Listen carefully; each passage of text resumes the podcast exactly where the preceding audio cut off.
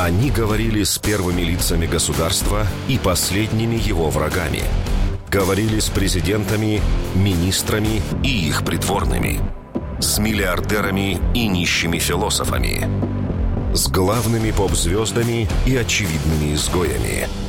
Они – циники Константин Дорошенко и Дмитрий Терешков. Костя, ну ты, конечно, извращенец. Опять Диму подмываешь, как девочка?